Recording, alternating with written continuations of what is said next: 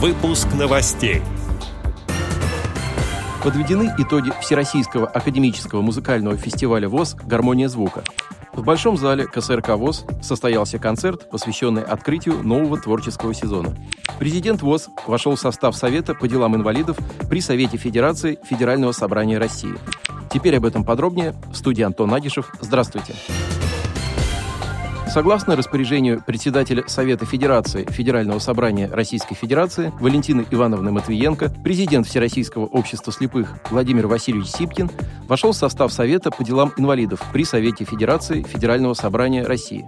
Основными задачами Совета являются изучение состояния и перспектив развития государственной политики нашей страны в области социальной защиты инвалидов, разработка предложений по совершенствованию законодательства Российской Федерации в этой области, информирование общественности о проводимой государством социальной политике в отношении инвалидов и социально-экономической значимости их интеграции в общество.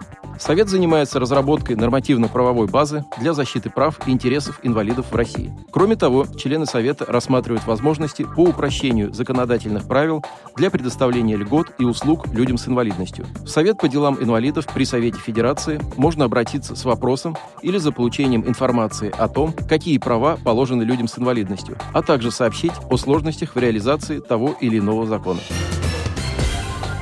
Недавно завершился Всероссийский академический музыкальный фестиваль ВОЗ «Гармония звука», который проходил дистанционно с 18 августа по 22 сентября в голосовом чате «Тимток» КСРК ВОЗ, на интернет-радиостанции «Радио ВОЗ» и на странице подразделения культуры КСРК ВОЗ в социальной сети ВКонтакте.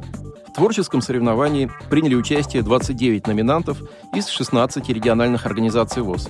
29 сентября в прямом эфире были подведены итоги этого значимого для инвалидов по зрению мероприятия. Были вручены премии в следующих номинациях. Солисты-вокалисты, солисты-инструменталисты, вокальные дуэты и трио, вокальные ансамбли и лучший концертмейстер. Ознакомиться с более подробной информацией об итогах фестиваля можно на сайте подразделения культуры КСРК ВОЗ.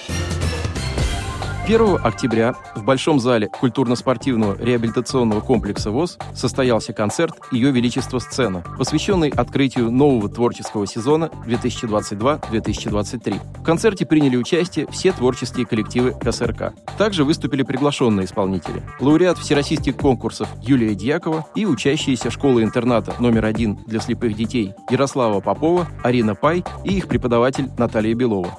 Немалую лепту в создании и проведении концерта внесли Геннадий Карцев и Лариса Овцинова, которые выступили авторами сценария и ведущими концерта. Тщательная подготовка, многолетний опыт и творческий подход принесли хороший результат. Зрители с большим вниманием слушали концерт и воодушевленно аплодировали артистам. Новый творческий сезон КСРК ВОЗ успешно стартовал. Отдел новостей и радио ВОЗ приглашает к сотрудничеству региональной организации. Наш адрес – новости собака радиовоз.ру. О новостях вам рассказал Антон Агишев. До встречи на Радио ВОЗ.